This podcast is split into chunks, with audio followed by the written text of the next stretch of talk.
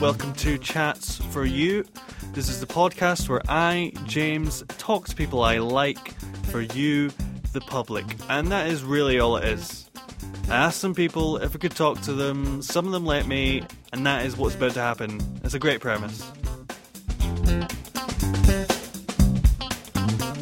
In this sixth episode, I speak to the comedian Adam Buxton, which is sort of really cool for me because he's probably one of the main reasons that you're hearing my voice now. Um, in terms of the fact that um, the Adam and Joe show really made me want to get into podcasting and radio, not in terms of that, like he fixed my voice. He can't do that. Maybe, maybe he can. I should have asked. I should have asked. So yeah, here was my chat with Adam Buxton. He was very nice. He gave me a lot of his time. It was great to meet him, and it was done in quite a loud cafe, so there's sort of background noise, but I'm sure the quality of the chat will sort of overpower the background noise.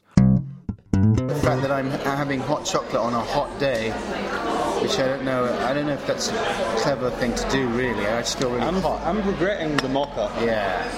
Well, we're in a coffee house, so what are you going to do? I think they do like fresh milkshakes. do they? Yeah. Oh, man. What would you have gone for, milkshake wise? Uh, probably strawberry, quite classic. Strawberry milkshake. Yeah. I don't really like dairy products that much. Right. So I wouldn't have liked that. I would have gone for a strawberry margarita if that was on offer, but it's not. It's not that kind of place. That, that might make this podcast like really good if you just get. Yeah, drunk. not really. I, I, I, have you ever tried working when you're drunk? I don't drink. Do you not? No, no. Well, try try drinking. Oh, okay, just- doing just for that, Yeah.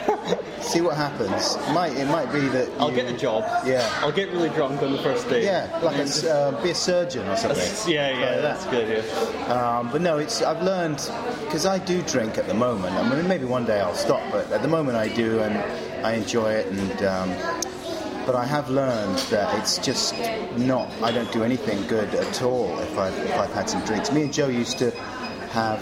Um, cans of gin and tonic when we did our Christmas podcasts at Six Music, and uh, we, we'd pre-record them, and they were rubbish. I mean, I don't know, they were okay, I guess, but I, I don't look back on them as the best Right, podcasts that we did. I just think they're a bit of a mess. and it was just because we were pissed, you know. but, um, I don't know, it just seemed like Yeah. a fun, always seems like, what would be the most fun thing you could do? it's, it's like dress down Tuesday at work or, Right, right, yeah, you know, yeah. last day of school, you can bring board games in. Uh-huh. And when you're grown up, it's, yeah, do what you would normally do at work, but drinking. And actually, that's not. It turns out it's not fun. It's just Yeah. irritating. Also, when you have children as well, you realise that um, it's much. Well, for me anyway, it's just makes everything so much more knackering if you start boozing. Right, right, yeah, yeah. But while you've still got children stuff to do. My children are still pretty young, so they need to be looked after and fed and got into bed and all that stuff. So if you start having a pint in the middle of the afternoon, you think, hey, let's have a pint Sunday, you know, Sunday afternoon, nice and relaxing. And yeah, sure, it's relaxing while you're actually having the pint, but then as soon as it finishes, you have to go back to making sure they're all okay and not dying and, you know, being fed and all that stuff. And it's awful when you're a little bit tired after the pint. I don't know. Right, right, yeah, yeah. I guess you can get carry on boozing, but that's not really a good basis for bringing up a family. I think. yeah, it's a, it's a risky one. It, it, may- there may be some people who have done it brilliantly, but I think the evidence would suggest otherwise. Yeah, that's true. And uh, I don't know if you were drunk when this happened Mm. or drinking, but I was thinking about like. Uh, like all the things I've like seen and listened to you in it, so it's like all the podcasts, Uh-huh. all the radio shows. I've been to a couple of bugs and everything like that, and like all the TV shows and stuff. And but still, I think the funniest thing I've seen you in Yeah. is when you and Joe were shopping with Dermot O'Leary. Oh yeah, yeah. So just wondering, uh, how often does that happen, and is it a regular thing? Do you guys go shopping often? Where do you? Well, that was part of a show called um, Dermot Sporting Buddies, right? And so he asked us. This was a, it was a weird time in my so-called career when Joe and I were, were sort of in the doldrums. Really, we'd finished doing our TV show and didn't really know what else we were going to do. I mean, what we wanted to do is carry on doing our show, our TV show, you know, Yeah, the. Adam and Joe show. But um, TV being what it is, their geniuses decided that we had to change it all up and go more mainstream, do something different. So we just said, okay.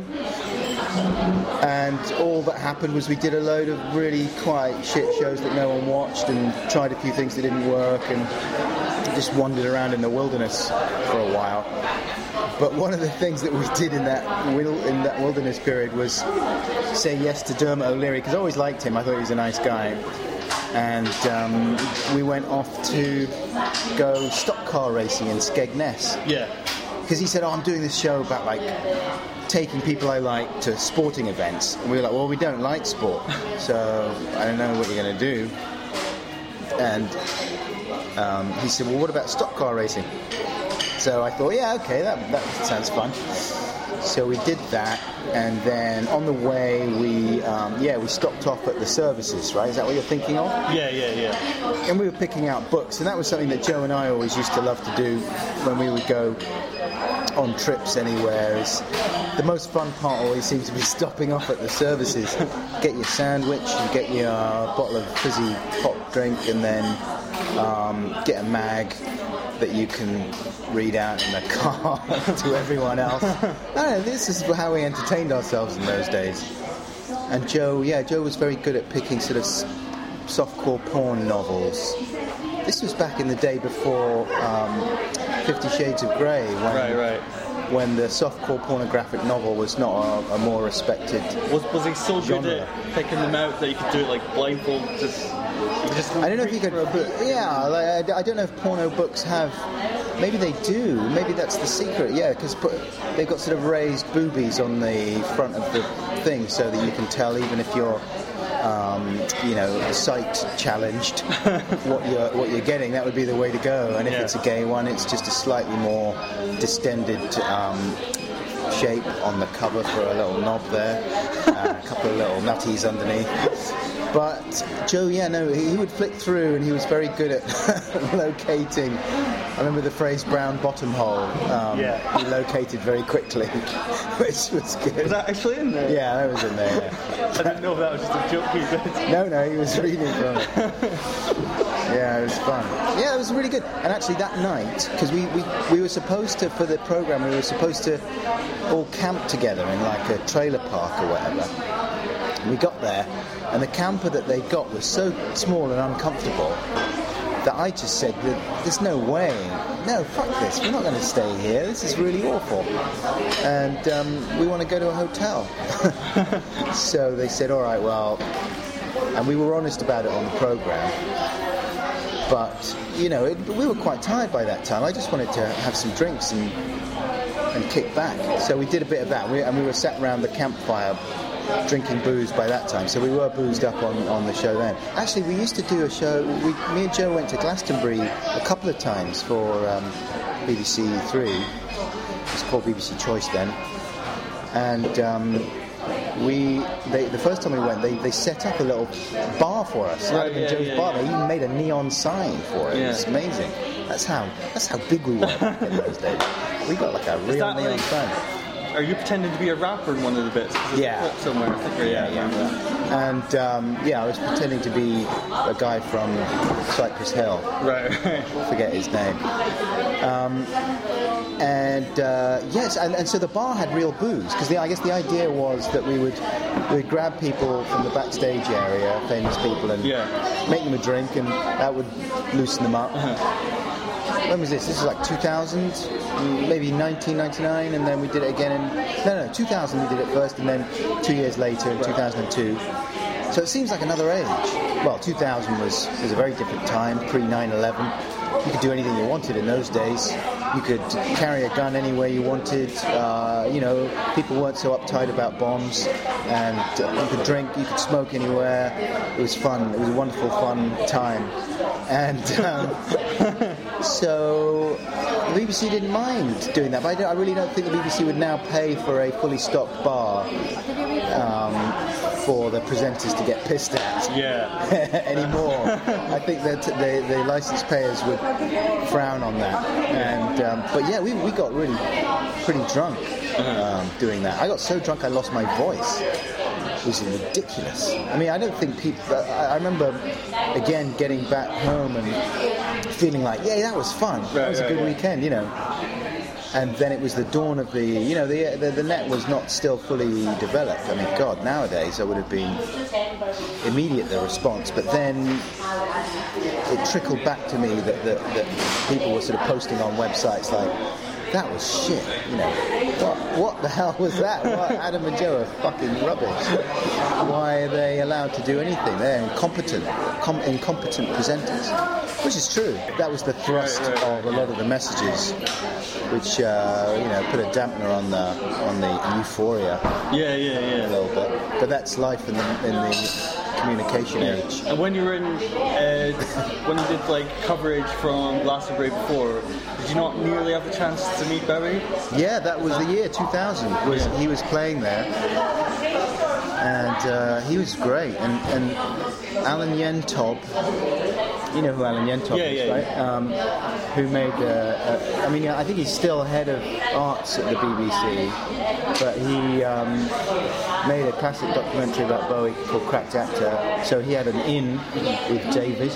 And so he was there, and he kind of boasted to us that he would be able to get Bowie to come and talk to us. Right, right, yeah. Um, so we were really excited about it. But it turned out that no one got a Bowie interview. He just zipped off. He was considering doing an interview either with us or with Jo Whiley. Right. Those were the two people that he was possibly considering talking to. But in the end, he decided against talking to either of us, probably quite wisely. Got back in his bus and bugged off. After doing a really good set in his lady dress with a, he had very long Yeah, yeah, yeah, hair. I think remember? It, That was brilliant, man. He was, he was great. That was a wonderful night. Ah, I can't really remember much of it though because I was so drunk. But there you go. theme.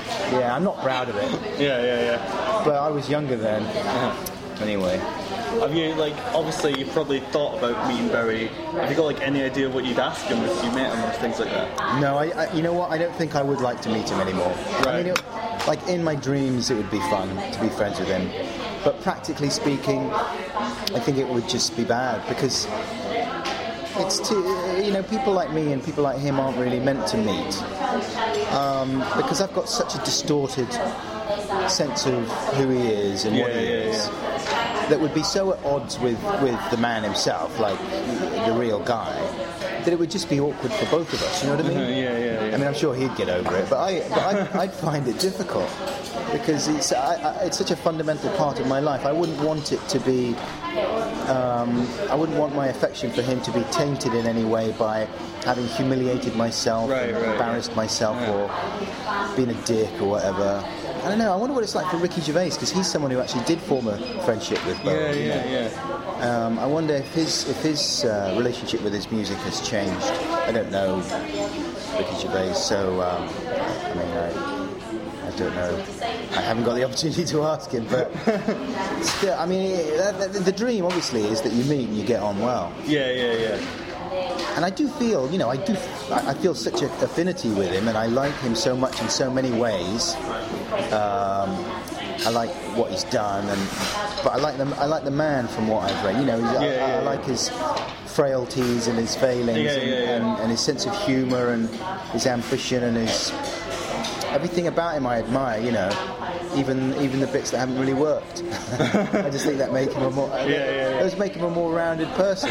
I just think he's in all sorts of ways. Yeah, because taking chances is is more than about taking the right chances. You know what I mean? Yeah, yeah, yeah. Like people, so a lot of people who take chances, they're like, well, they're not really taking that many chances. They're just doing something that they know is going to be critically Yeah, yeah, yeah. um, appreciated. I mean, I can't give you too many examples off the top of my head, but you, you see people every now and again who are supposedly dangerous artists or whatever, and you think, no, they're not. Yeah, yeah. They're just good at second guessing what critics like, you know. Yeah. And I'm sure there's been elements of Bowie that are like that, but on the other hand, he just does stuff because he just wants to do it every now and again. It might not be the best idea, Yeah, yeah, yeah, yeah. but it's all part of the interesting tapestry of, you know, being creative and mm. being a personality and. Yeah, I mean, I'm sure he does a lot of second guessing, but I like the fact that he does, like he did the, the he did Labyrinth and Tin Machine and all those things, which maybe you might think of as faintly ludicrous from the outside. Right, but right, right. Yeah. I think they make it more interesting. And then the sort in the new, I don't know if it's in Panic, but it was in Bug. You had uh, some Bowie bits. Yeah, well, Kernel Panic is really. I mean, I, I've been trying all the bits out in that show in Bug, really. Yeah. Because Bug is the main show that I, main live thing I do. So a lot of the stuff in Kernel Panic I've been trying out at Bug shows throughout the year. Yeah. I mean, I worry that I should have been more. I worry that I should have called it like something bug related to make that clearer. But I've, I've written about it on my website. That that's the deal. You know, I don't want people to turn up and go, oh yeah, but I saw, you know, I saw a Best of Bug show in in June, and it was uh, there was a lot of the same stuff. But it's like, well, yeah, I was trying it out. I got to Yeah. like try stuff out. But then, anyway, I don't know. Um, but uh, yeah, the Bowie thing, you know, this has been the big Bowie comeback year. Yeah, yeah, yeah. So it kind of um, tied in very much with uh, stuff we were we were doing at Bug anyway. Are you a big fan of the new album? Uh, yeah, I mean, I, I think it's really good, but I don't listen to it all the time. It's not like my favourite Bowie album. Right, right, yeah. You know what I mean? But um, I listened to it and I thought, yeah, good good job, man. You know, Yeah. very respectable. Pass that on to Ricky Gervais. Yeah. You could pass it on to Bowie for you. yeah. But no, I, I was delighted, especially the first single. I thought, well, this is just a really good song and, and uh, intriguing video, and um, you know, I was really pleased. Yeah, yeah. But no, it's, it's no. I mean, it's my favourite ones of his, I suppose, are um, the, the, the, the more predictable ones from Right. the seventies. Yeah, yeah, yeah. But yeah, I've got time for I've got time for all this stuff, you know, and I do have Tin Machine weeks. Right, right, yeah, yeah. uh, where I think, wow, this is good, man. There's a few songs on there that are really Yeah, yeah. great. There's Prisoner of Love and and um, uh, there's a couple. Uh, what was it? Prisoner of Love and oh yeah, I can't read. That's another good one. I mean, there's like going to be maybe one Tin Machine fan listening to this now who's going, yeah, you're right, Buckles. Everyone else is going, yeah, whatever. but yeah, there's good stuff on there. And when uh, you were, I was wondering when you were doing uh, like Kernel Panic, is that like, did you set out to have a show without music videos, or at one point did you just realize you had enough stuff to do one? Yeah, I think so. Yes, exactly. I mean, I was asked to do it basically. Right, right, right. Yeah. um, and and I, I, I didn't want to do a. It wasn't practical to do a bug show because, like, a, if you do a proper bug show, it's, it's, it's mainly about the music videos. So we, I want to play them in full to, you know, to a large degree. And uh, it was just, yeah. So this is kind of like bug without the music videos and some extra bits, I Yeah, yeah, suppose. yeah. So it fits more conveniently into uh, an hour slot, and, and I mean, I still play a couple of clips, short clips Right, yeah, of yeah, music videos to sort of set up the uh, comments that I read out for yeah, them. yeah, yeah, yeah. But um, yeah, no, I mean, I, I, I guess I, I, I called it Kernel Panic when I was thinking that it would be more, more of a kind of a thesis on, on um, uh, life in the net age or, or my relationship with Right, technology. yeah, yeah, yeah. And you know that, that that's kind of implicit in the whole thing, I suppose.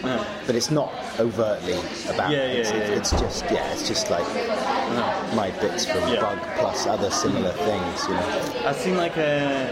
I was thinking like every time I see a sort of funny internet comment on YouTube, Yeah. I think that could be in bug sort of thing. Yeah. And I was watching like this uh, interview with Ryan Gosling, Uh-huh. and like he's a fine actor, isn't he? Sure. He's alright, isn't he? Yeah, yeah. Uh, so like they had all these like you had people saying, "Oh, I would go gay for Ryan Gosling" and things Yeah. like that. And then like there was one that I found quite funny. Was uh, a guy commented going, uh, "Even I would go gay for Ryan Gosling." Uh-huh. Even me, the straightest and most impressively heterosexual man in the world. like he had like priority Yes, these that's people. right. I have so many women that wish to enjoy me and my powers that I am occupied nearly full time with my heterosexual duties. But even I would make time for Ryan Gosling. Maybe not a great deal of time, but enough to Yeah. pleasure him in the bottom for around five or ten minutes. And what, from so long from doing like bug and that, what would you say? Have you worked out what makes a good music video?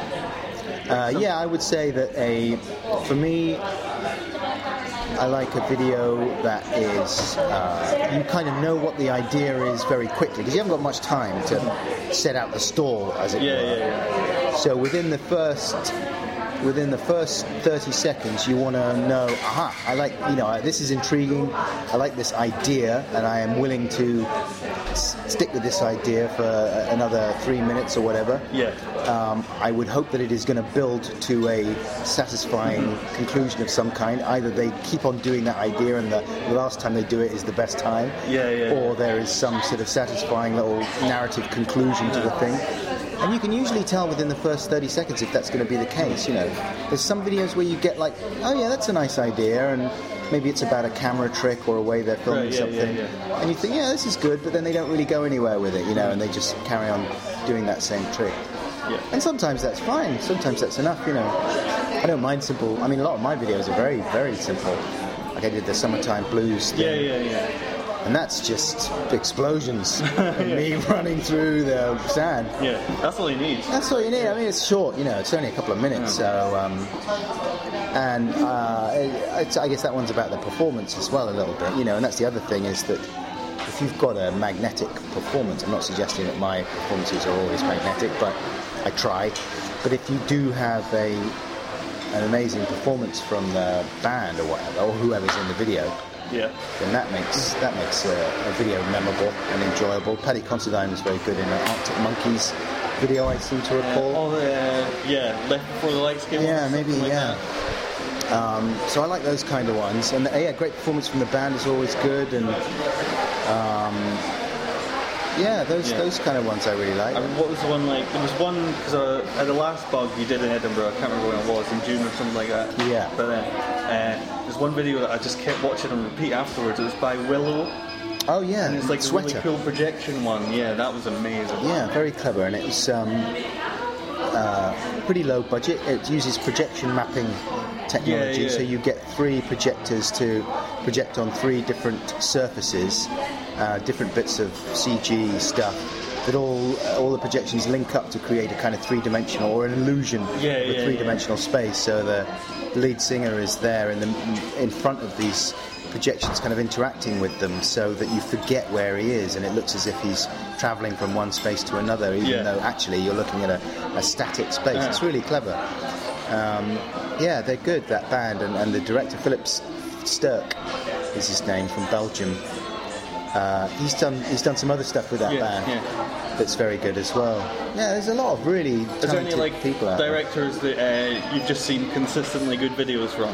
Well, there's a ba- uh, uh, some directors from Paris called Megaforce who are very good. They did the Is Tropical video uh, with the little kids with the Nerf Yeah, yeah, guns. yeah, yeah. That was great. And they, they've just done a, another one for Is Tropical actually, where the it's this uh, teenage boy looking after a posh house. CGI is that that one? Yeah, and, yeah. He, and he, st- he goes on like a um, amazing masturbation marathon, um, imagining all the kind of things that you might imagine a video game obsessed teenage boy might imagine. Yeah. So progressively more ludicrous and pneumatic CG women yeah, yeah. copulating with him. Till they grow to a, like a ridiculous degree, till they're more giant than the house, and they've got like giant, giant thighs and boobs, and he's, Yeah. he's just in the middle of them, thrusting away, and then it ends up with him in, in a kind of uh, Call of Duty style war zone, Yeah, yeah, yeah. Bumming a, a big rapper. it's great, like his fantasies get get so ludicrous. I like the thought of someone listening to that and like that's the line that sold them. Just bumming a big rap. Yeah, that's right. And then uh, towards the end of the video, you will be uh, bumming a big, uh, you know, rapper like uh, 50 Cent uh, kind of guy. Sold. yeah, all right. Yeah, sounds good. We'll do it. How much will it cost? oh, not too much.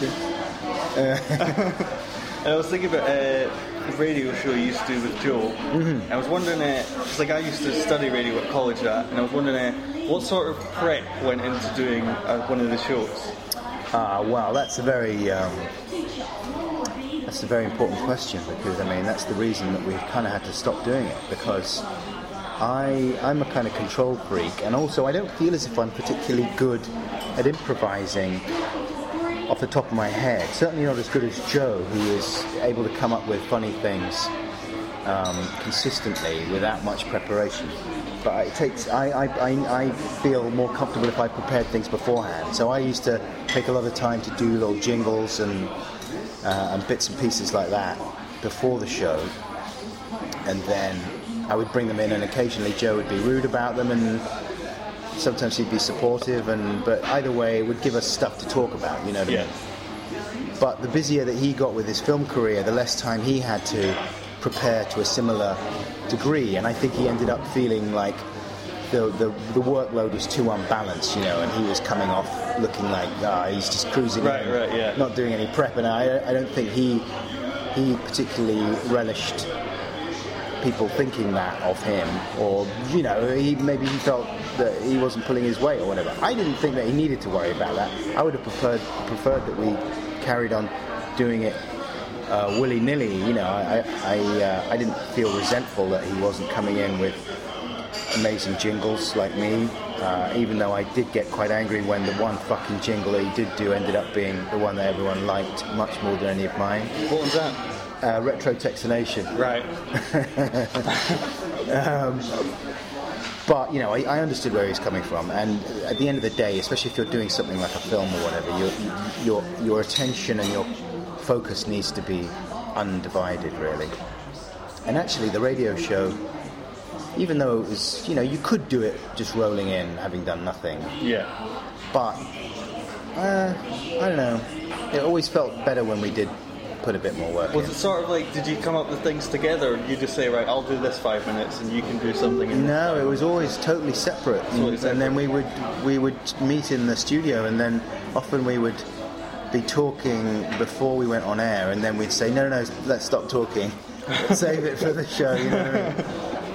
But um, so yeah, our relationship really was taking place exclusively on those podcasts. Right, know. yeah. They, they, they represent a record of pretty much the entirety of our friendship for the last however many years it is. Yeah, yeah, yeah. So we don't really, we didn't really get the opportunity to socialise outside that much because I live in Norwich, Joe lives in London, Joe's, you know, I've got a family and Joe's got a busy career and I've got a busy career as well, obviously. Um, yeah, thank you very much. Um, excuse me, can, can I? Hmm. I said excuse me, but she just walked away. She's, she's just like, nah, I'm not interested in it. Excuse me, it's too late for you now. Okay, Do you want, I can back. edit here if you want to. No, no, no, it's cool. Let's carry on. This is the stuff you want to keep in, Marc Maron style, right? Oh, yeah, yeah. So what we say, yeah, uh, yeah, no. So, so, so, you know, Joe and I just didn't have the opportunity to spend time together. Really, our lives just were too divergent. I don't really see anyone, you know. I, I mean, I don't see. Like, I'm lucky if I see most of my close friends a couple of times a year now. It's just the way it goes. Hi, um, could I get a mineral water, please? Like a sparkling mineral water. Sparkling. Yeah, thank you. There we go. Worked that out. Yeah. How important do you think podcasts were to like the Six Music success?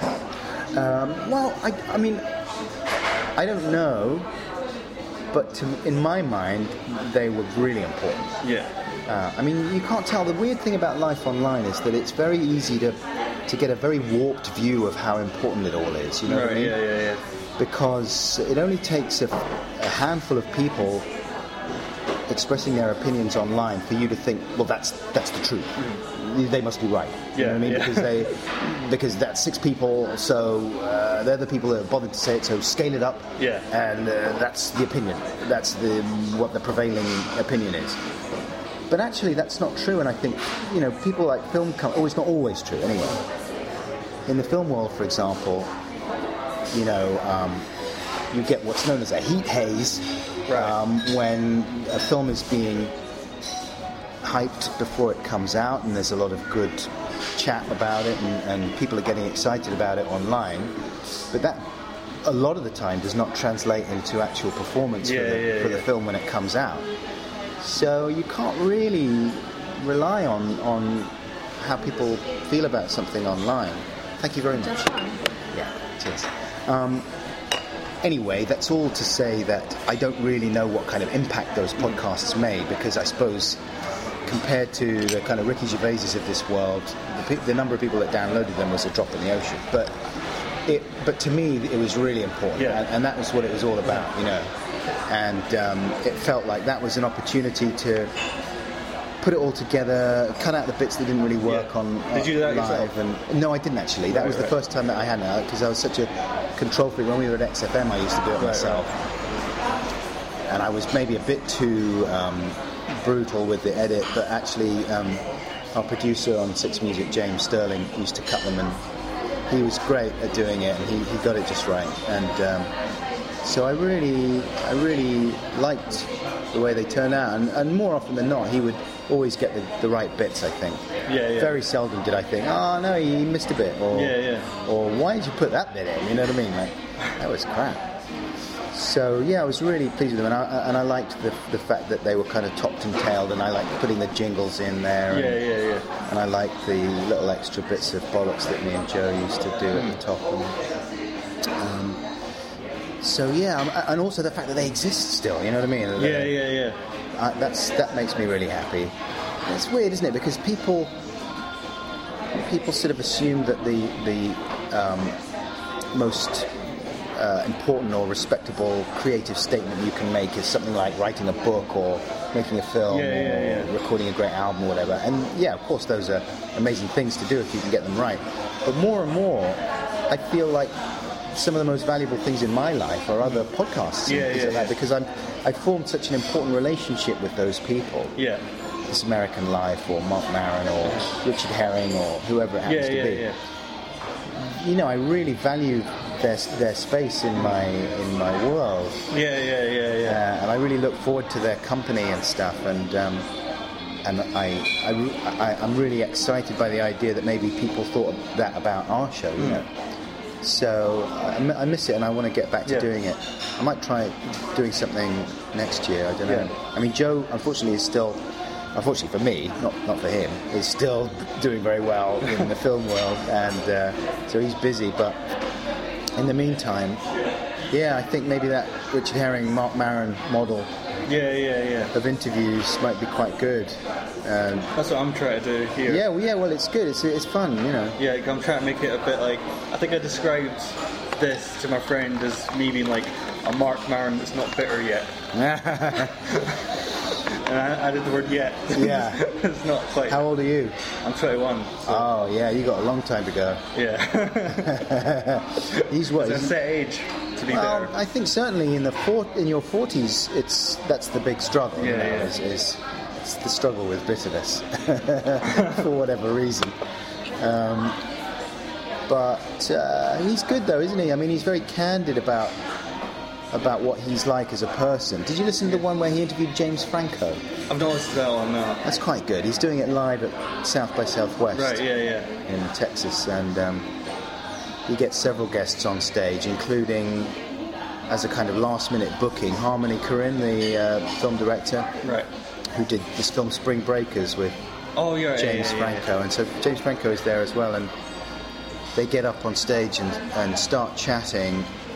But evidently, Marc Maron's a little wary, and while, and while they're chatting, you can't really. He seems a little bit disrespectful of James Franco, you know, who is what he is. You know, he's like he's, he's kind of thespy, and uh, I mean, he's a talented actor, so I think he's allowed. But anyway, Marc Maron seems to be teasing him and needling him a little bit, you know Right, right. and you can't quite tell why. And then at the end, he sort of uh, James Franco makes a comment like, "Well, you know, I don't take myself too seriously uh, anymore." Um, and Marc Maron sort of laughs and goes, "You know," it says something like, "Oh no, of course not." And uh, and everything goes really frosty. Um, and James Franco's like, "What? What do you mean?" I, well, I don't. I mean, well, what do you mean by that? And Marc Maron's like, oh, no, no, I'm, I'm, I'm just joking. Um, wasn't saying anything. Listen, I appreciate you coming on. That's it. Thanks very much. And, and he it just sort of wraps it all up really quickly.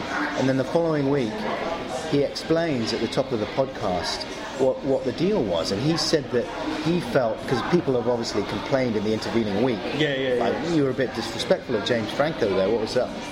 And so he says, uh, you know, people have been in touch about this, and I found James Franco was very standoffish. He came on stage, and his body language was all off, and he kind of turned his back Yeah, towards yeah, me, yeah. and and he was a bit snooty, and uh, uh, you know, he didn't really seem to have a sense of humour about himself, and and it, it's- it was interesting hearing him talking about it because you could sort of understand why he had got defensive about it, but at the Yeah. same time, you thought, well, it sounds like you were being a bit oversensitive. Yeah, yeah. And James Franco may well be a slightly arrogant dick, but still, he's your guest, and you've Uh-huh. just got to sublimate your own Yeah, yeah, yeah. anxieties for the purpose of the interview to a certain degree.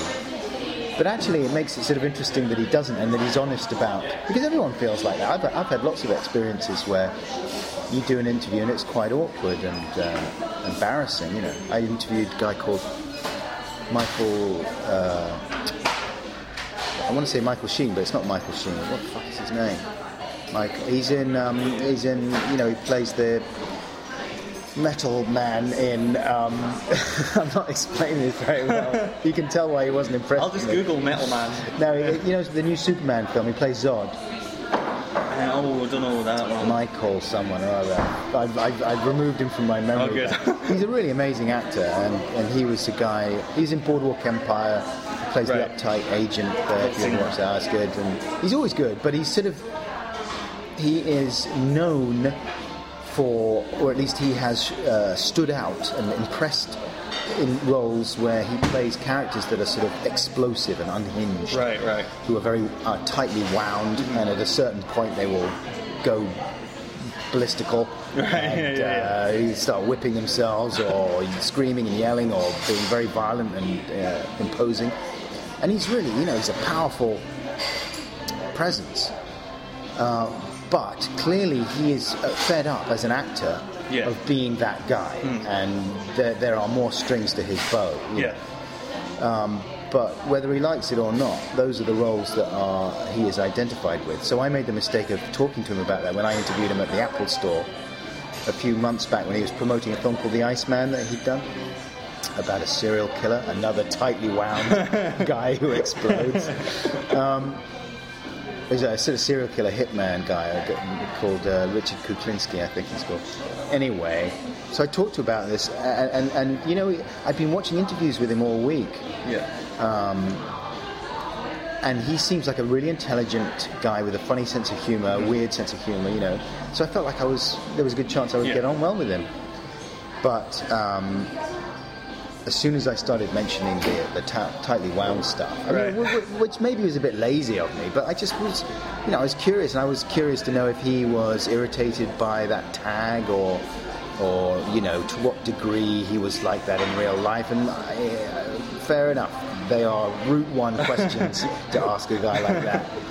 But I was hoping that he would just be able to have a conversation with me about it. But he got really weird and sort of angry, and it made the interview really quite frosty. Right, right. And I was immediately on the back foot, and I felt really bad about it. And my interview skills are not sufficiently um, uh, like massive. Right. So, so that I can recover from something like that. And I was really jangly right the way through the rest of the Yeah, yeah, interview. yeah. You know, I came away from it feeling quite embarrassed and uh, ashamed that I that I pissed him off and made the interview awkward Mm-hmm. as well. Because that's the other thing. I don't like to make the audience feel uncomfortable. Yeah, yeah. But then the but then the people from the Apple store were like, yeah, it was good. It was really good. That was really crackly, they said. I don't want to be crackly. I want to be good. I want to have a good, easy conversation. But actually, it's quite, I suppose it is quite nice, isn't it, when people, you see something real, um, you see some real feelings, whether they're positive or not. Yeah, yeah, yeah. Uh, well, we can end like. I'll, I've got one more question. Yeah, sure, yeah. But I think we could end like the podcast on a frosty moment like that. All right. So we'll just try and make one Well, you, you, can, you can think of the most shit question to ask me and ask me that, and then, and then I'll go frosty. Okay. Okay. Okay. Uh, so this is we'll do final question. Uh, I'm trying to get a trademark question. Uh huh. Just ones that like because everyone's got one. Probably. Sure, ham hand or um, or Oh, yeah, armpit yeah, yeah. dispenses sun cream. Sure. Uh, so this is uh, I've been working on it, tested out a few times. Mm-hmm. I think it's all right. What do you like? What do you like? Yeah, yeah, yeah. It's good. I like it. So everyone's just happy with it. Keep it general. Sure. People not- like things. It's not going to offend easy. anybody. Although you might get someone getting frustrated with you, like, "What do you mean? What do I like?" You can't just ask that. You've got to narrow it down. Give me some criteria. I like lots of things. That's a meaningless question. You're a dick. Um, Not no. that yet, thankfully. You know, Well, there you go. You got it. Yeah. You know, now it's fucking rubbish. What, what do you mean, James? It's a ridiculous question. That's an insult to me. You This isn't the one that's supposed you didn't create even think about it. You didn't even think about it. You just thought, oh, I'll just do like a random funny question. Yeah, that's bullshit. Uh, I mean, you're going to be just saying uh, Jedwood question mark next. Uh, I mean, Jesus, you're the most unprofessional guy I've ever come across. What do I like? I like it when I like it when um, strangers smile. Like when you you- when you're seeing someone in the street and they're walking along on their own and they're smart and they start smiling. At you or just in general? No, just in general. Yeah, that's good. Yeah, it makes sometimes it makes me so happy that I almost start crying. I don't know why. It's really weird. It's like a strange, it's like a strange um, tap that can be turned on in me. It probably speaks to the super sentimental side of me or something. I don't know what, but. Um, yeah, it, you can't really beat it because most people they walk around in the street and and they you, you got your serious face on, right? You know, it's, it's a neutral face. Yeah. You don't want to be judged. You don't want to. You just want to blend in. Um, but when you see someone smile for whatever reason, it's it's it's like a little chink in the matrix. uh, that sounds a bit racist, but uh, I, I didn't mean it to. Or maybe that's maybe it's racist that I even said that it sounds racist. Yeah, that's where that's where I felt it went awkward. Yeah, sorry, man. Alright. That is, yeah. Sorry, this is what it. Because I grew up in the 70s. Things like that, that. That was just the way people spoke in those days.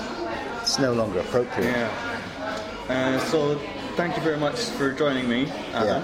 Uh, just wanted to finally want to know how did you enjoy your hot chocolate? Hot chocolate was nice, thank you very much. Uh, it was, it was, yeah, it was just right. Yeah. Why is this the one that I'm supposed to get angry yeah, about? yeah. Oh right. Oh shit, man, it was fucking rubbish, and um, it was one of the worst I've ever had. And there was too much uh, sediment at the bottom of the thing, and it was too milky, and uh, it didn't have any sprinkles on the top. And uh, where was my flake that I requested as well? Uh, this is the, one of the worst days of my life. Uh, thank you. Yeah. Cool, so is that the end then? Yeah, that's it, man. Turn off, turn off your, turn off your fucking, fucking shit Olympus tape machine. What a disgrace! Hasn't even got any tape in it. It's digital. Ugh. Digital's over, man. This is the, this is the with it. VN713 PC model. Nah, it's, uh, it's a bunch of shit. And you know what? You haven't even taken the sticker off the front. If I get some technology, I am removing all those stickers. You've kept it on. I it might on. forget how much memory it holds. Jeez, get with it, guy. Just get your act together, James. You- This has been a humiliating experience for both of us. It has. Uh, okay, bye. All right, bye. That was my chat with Adam Buxton. Thank you very much to Adam for giving me his time. And if you want to keep up to date with what he's up to, you can find him on Twitter at Adam Buxton. Uh, he's very funny on there, as he is everywhere else. He's a funny man in all the places.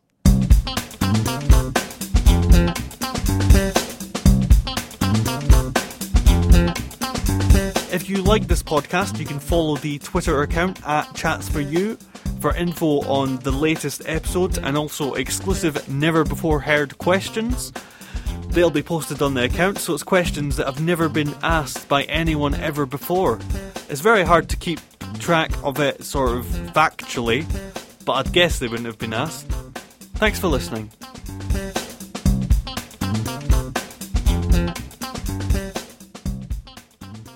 This podcast was an Imminent Joy production. Visit imminentjoy.com for a bunch of different funny people doing a bunch of different funny things.